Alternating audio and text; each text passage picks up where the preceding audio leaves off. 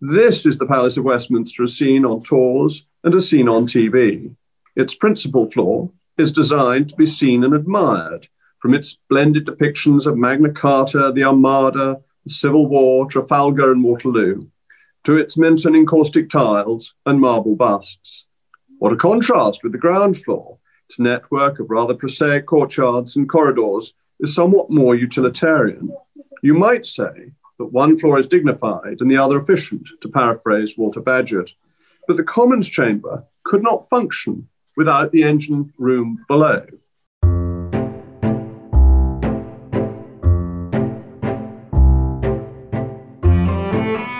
Well, I think all sensible people have the British Constitution as one of their hobbies. It is the most interesting uh, matter to, to discuss and be informed about as Dicey said, Dicey argued, it is Parliament that is the defender of the liberties of the people, of our ancient constitution and of our freedoms. I, I give way.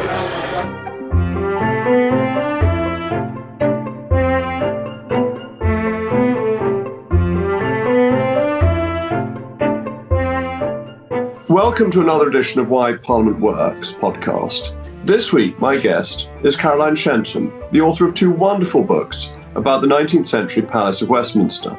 The Day Parliament Burnt Down tells the story of the 1834 fire, and Mr. Barry's War recounts the Herculean efforts which followed to rebuild the palace and create the neo Gothic masterpiece, which is now so famous around the world. Caroline, thank you. Thank you for inviting me. Um, before we begin discussing the subject of your first two books, I wonder if I might ask a quick question about your time as director of the Parliamentary Archives. How did you find this role? And was that what prompted your inspiration for your research about the 19th century palace? Yes, so I joined the Parliamentary Archives in 1999, having come from the National Archives. And interestingly, while I was at the National Archives, I uh, managed to catalogue some medieval tally sticks. And then when I turned up at the Parliamentary Archives by lunchtime on my first day, I discovered that nearly all of the records of the House of Commons had been destroyed in the fire of 1834. And so there was a great hole in our collections. And my mind went back to the tally sticks that I'd been working on six years previously. And I realized that the two were connected. And that's really what sparked my interest in the fire of 1834, which was caused by the tally sticks being foolishly burnt in the furnaces under the old House of Lords chamber. And one thing led to another, and I became, well, really quite obsessed with this story, which had never been told properly in full. And after about eight years of research on and off, uh, I managed to put together the story of the fire almost minute by minute. So the tally sticks not only lead to the fire, but they lead to your interest in it and the history of the fire. But Correct. Could you, could you explain about how the tally sticks caused the fire and the sort of sequence of errors that then allowed that fire to take hold? Yes, so I describe the fire of 1834 sometimes to people, particularly those in the public sector and Parliament, as a story of change management gone horribly wrong. This was a time in the early 1830s when huge changes were taking place in government administration. And at that time, a number of government departments were based actually in the palace complex at Westminster, in the old palace.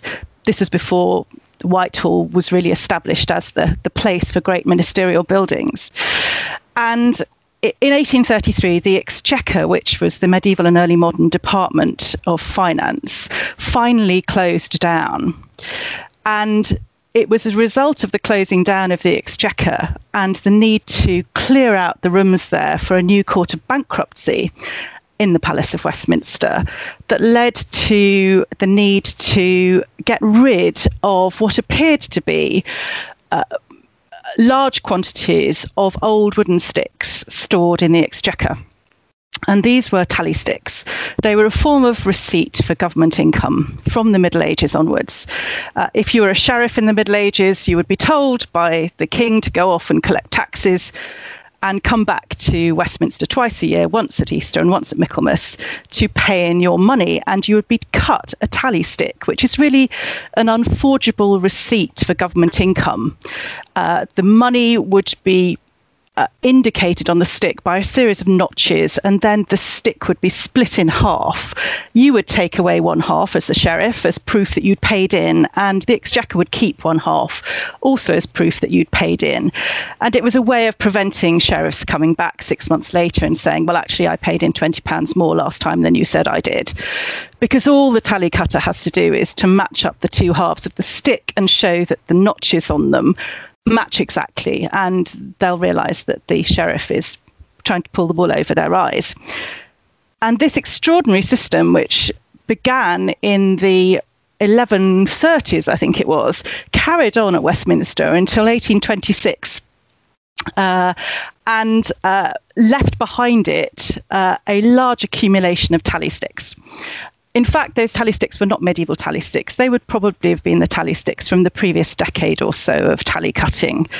And what would have happened in earlier times is that the sticks would have been given away to exchequer officials or palace servants to use for firewood once they were no longer of any business use. But because the exchequer closed down a few years later, um, there was no one there doing that, and they were just forgotten about really, and, and their purpose was overlooked and so, when a space had to be found in the old palace for the new court of bankruptcy, the clerk of work at Westminster decided to um, clear out those rooms, to make room, and to uh, get rid of the sticks. And his first idea was to burn them in a giant bonfire behind the palace buildings, between the Thames and the Speaker's House, as it was then. Uh, and a few days later, he woke up.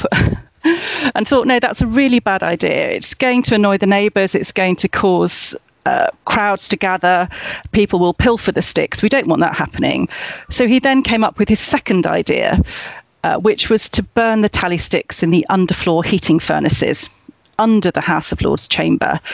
And as a result of various errors negligence by the housekeeper, negligence by the clerk of works, employing some uh, in house labourers who were not very trustworthy, as a result of that, the furnaces were overloaded, a chimney fire occurred, and ultimately that led to the burning down of the Houses of Parliament.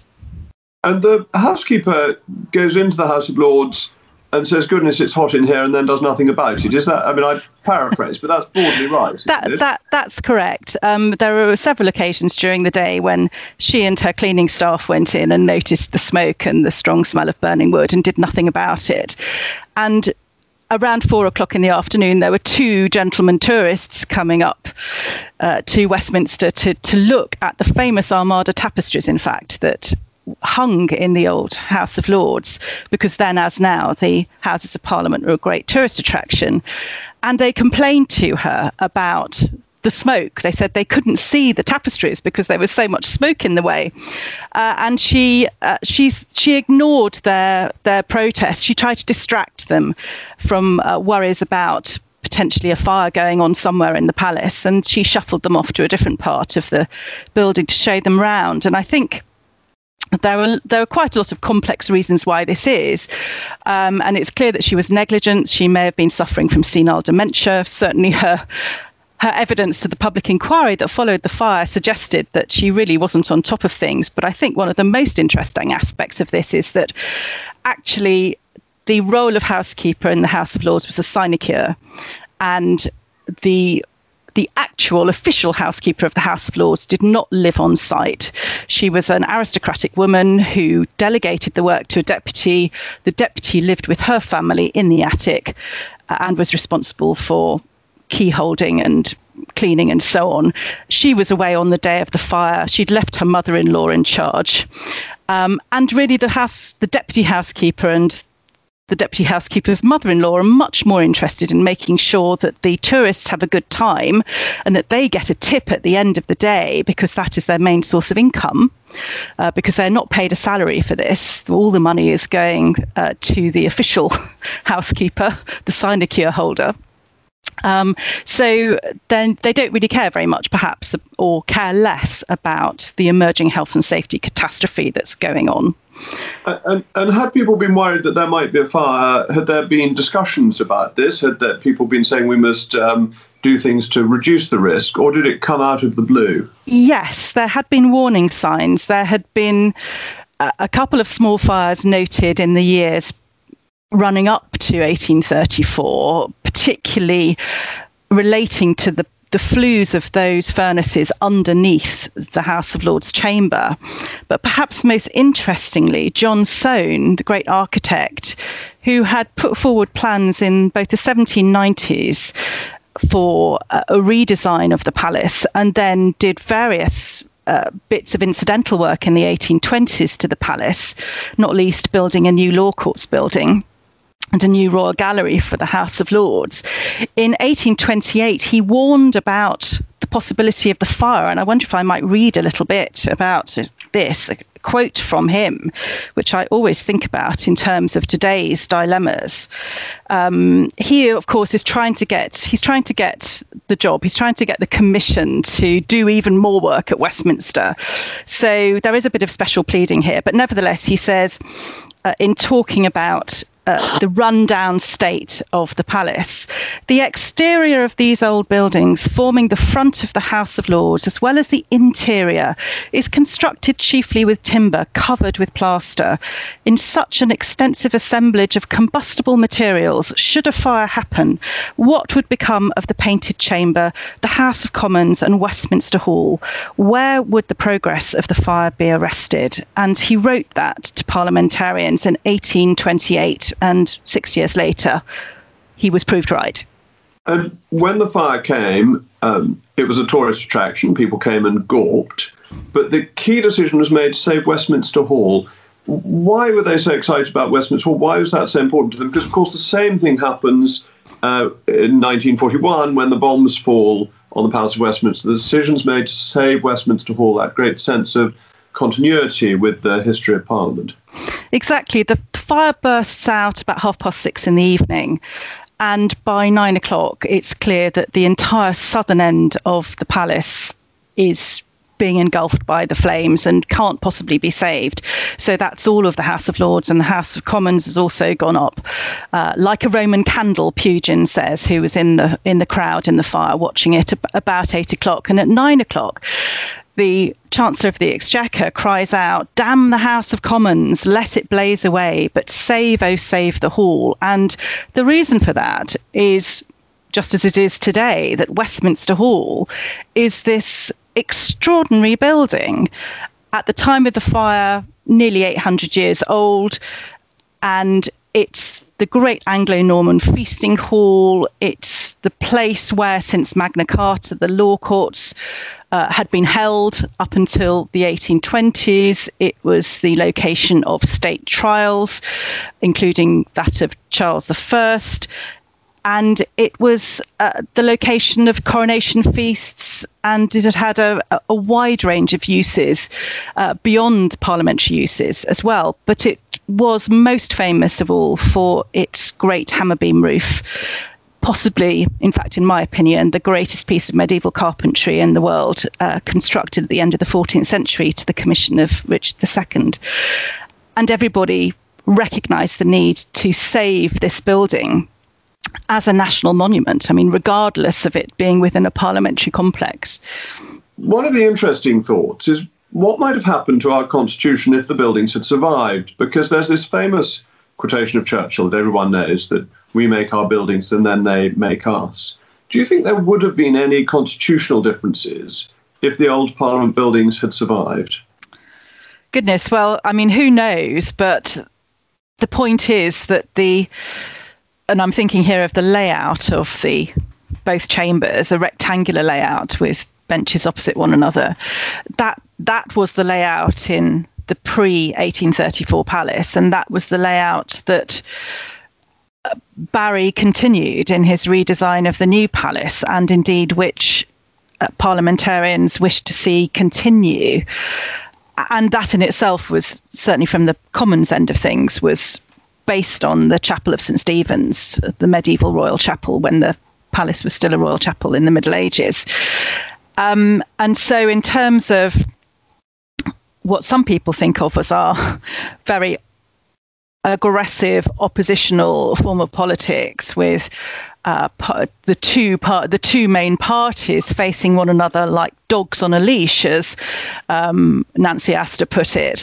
Um, really, that's a very long-standing arrangement, and there's not really much evidence to suggest that, for example, if a a classical design had come in in the 19th century with a hemicycle, a, a semicircular moon shaped, uh, half moon shaped, I should say, uh, uh, chamber, that that would necessarily have made Westminster politics uh, less boisterous, let's put it like that. I mean, you only have to look at certain uh, parliamentary hemicycles across the world. Um, uh, Turkey, for example, comes to mind, um, uh, and various other ones, to, to see that in fact um, this doesn't stop people uh, from climbing over the benches and sort of, you know, laying punches on one another. There's nothing intrinsically.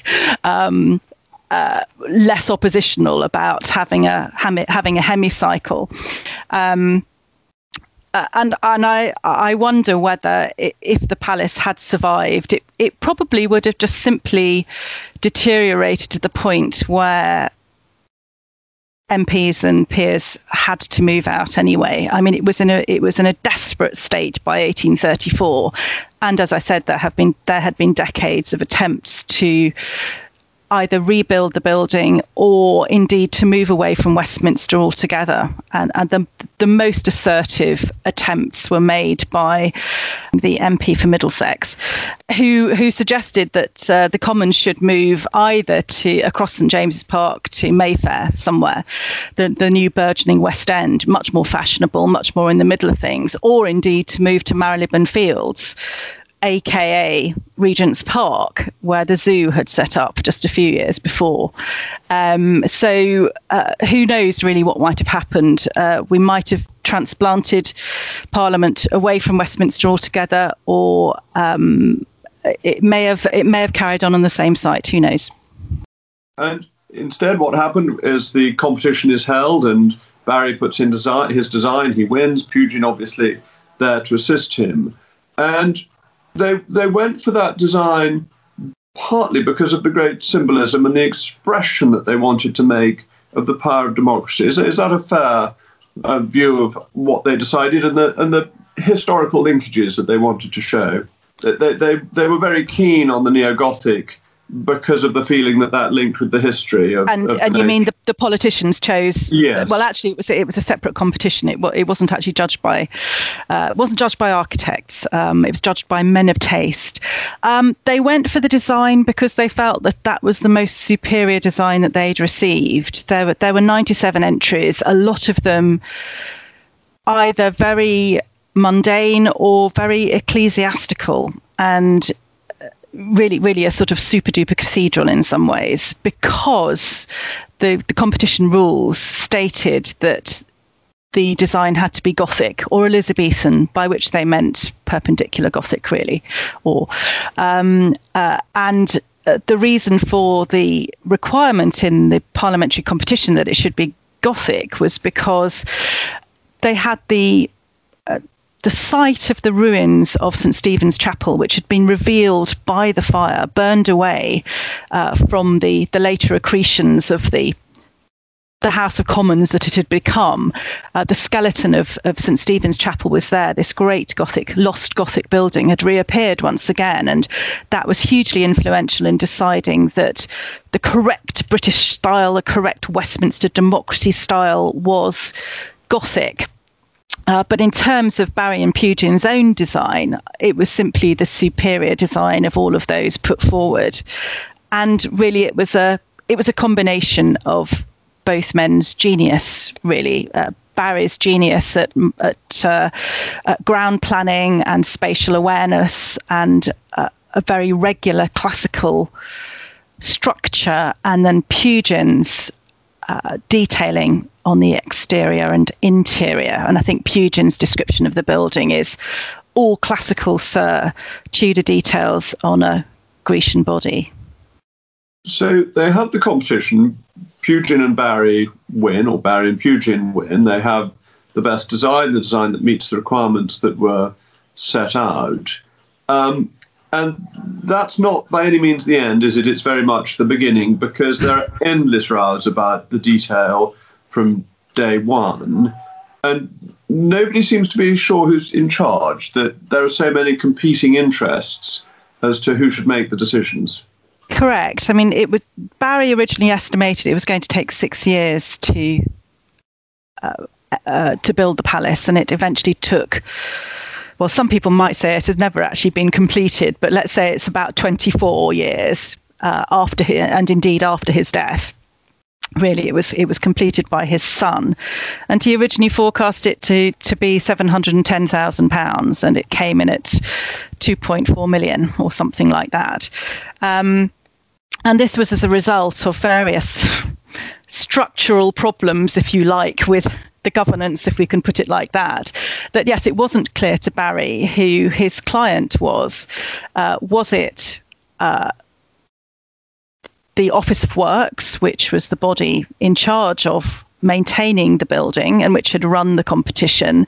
Was it the uh, the House of Lords or the House of Commons, the individual members collectively? Was it the Speaker? Was it the government? Was it the Chancellor of the Exchequer, uh, who was constantly pressing down on costs? Um, it was it was really very unclear, and every time uh, one one supposed client put forward what they thought ought to happen, another one would come in and stymie it. Um, so that was one of the major problems, not not having clarity about who his actual client was. And that gets even harder when Sir Robert Peel leaves office and dies fairly shortly afterwards, because Peel actually had a clear idea of what he wanted and was a great supporter of Barry's and managed to uh, get through the political difficulties for him as, as Prime Minister. Peel was a Peel was a great supporter, and yes, it, it it started to spiral out of control after he left office, and that's also the time at which uh, the real building work begins. That's the time at which the superstructure starts to go up, um, and the costs increase, and because the politicians had decided to stay on site in temporary accommodation made out of the burned ruins, re roofed.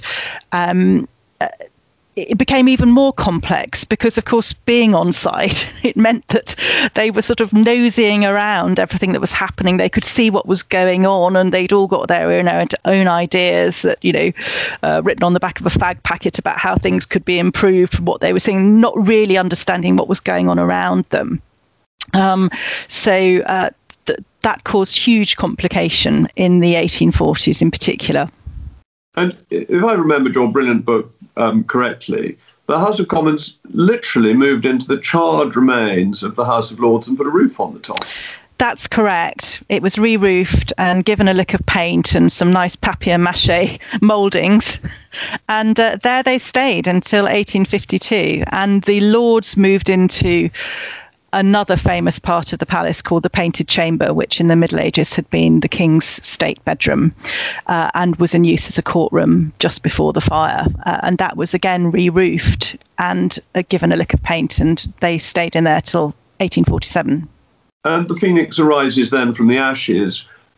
I wanted to say something about the symbolism because it seems to me just walking through the Palace of Westminster, you mentioned earlier that it remains a great tourist attraction the symbolism of democracy throughout the palace is fundamental to what Barry and Pugin were trying to express. In ter- I mean, in terms of the layout, um, it wasn't designed really for public access, but it was designed to place the the royal throne in the House of Lords at the centre of the building, if you like, uh, and uh, as as as was seen in the in the 19th century at the centre of the constitution. So, uh, at the state opening, where we have the monarch and the lords and the commons all gathering together in front of the throne, um, uh, that was really what Barry thought of as the heart of the building. And that is the point, indeed, at which he brought Pugin back into uh, the creation of the palace, uh, because after Pugin helped him with the initial designs, uh, Pugin then went off for about eight years and forged his own career and became really very famous it was when Barry was having problems with the design for the throne itself that that's when Pugin came back on board. So I think I think that I think that is that's really that's really what Barry thought of as the the centerpiece of of the building as embodying the British Constitution. But in terms of representative democracy, if you like, this is not a building that was deliberately designed so that the public would, could have access. And of course, that's potentially leading to some of the issues that are being tackled today. Yes, absolutely. And the um, but the constitutional progression that is shown through the art in the palace and so on, it's a very Whiggish interpretation of history. It is very Whiggish, but a lot of that art only comes in in the 20th century anyway. I mean, they, they were running out of money desperately. Um, and particularly after uh, Prince Albert, who was in charge of the Fine Arts Commission, responsible for uh, the decorative and fine art of the palace, died in uh, in 18 was it 1861 he died. Um, really, really, there was no great impetus for uh, magnificent uh, mural art, uh, and that that really came in, uh, you know, several generations later. And, and you mentioned the um, Armada um, tapestries and the fact that some people might argue that the palace still isn't completed. Um, when I first got into Parliament in 2010, it was just about the time that the reproductions of the Armada tapestries as paintings were completed. And um, if I remember rightly, uh, Prince Albert had indeed sponsored this, was very keen on it. By the time he died, only one of the six paintings had been done, and the other five were completed 150 years later. So, I, I mean, I, I think that in itself rather proves your point. Yes, that's right. And I think one of, one of the highlights of my time in Parliament was actually going to the workshops of the artist who was reconstructing the Armada tapestries and seeing these gigantic canvases. And they are huge. They look they don't look very much in the Prince's Chamber now because they're so high up. But um, just watching them actually being constructed was amazing. I was I was very lucky. They were briefly on display in the Royal Gallery before they yeah. went. Yeah. And you're you're so right. When you saw them uh, at eye level, they're enormous. When they're up um, uh, above the yeah. um, Tudor uh, queens um, in the prince's chamber, they look really surprisingly small. But it's yeah. fascinating how long run these um, building projects are. So that really leads me to my final question for you. What do you think we should learn from Mr. Barry's war?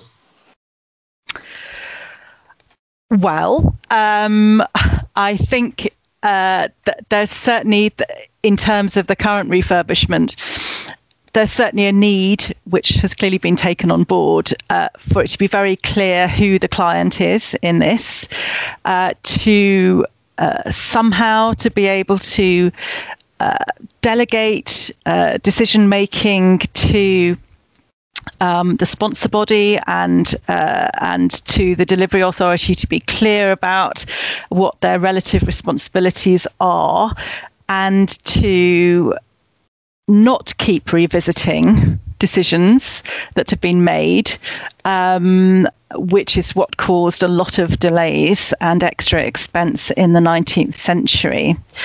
Um, and to provide a structure in which the experts can get on with their work um, and to recognize that even if this building were not being occupied by Parliament, it is the face of London. It is the historic face of democracy in this country, and it would need to be maintained uh, so that it remains upright as a World Heritage Site, regardless of who occupied it. Well, I, I completely agree with that, and it seems to me that if you're going to spend all the money doing it up anyway, you might as well keep it as the centre of our democracy in fact as well as in symbolism. Uh, though I am glad that they are currently, as we speak, completing the testing on the new fire safety systems.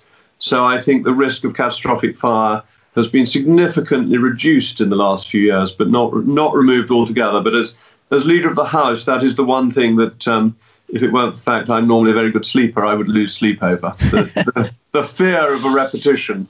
Yes, well, I, uh, the the watching the fire at uh, Notre Dame um, a couple of years back live.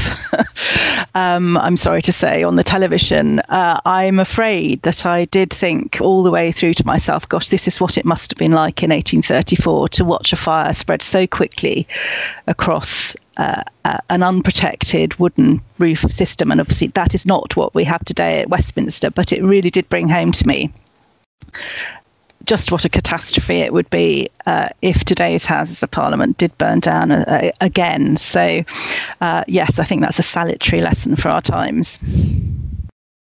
Indeed.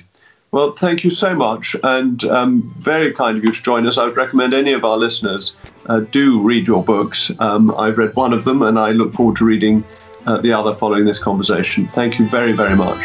Thank you very much.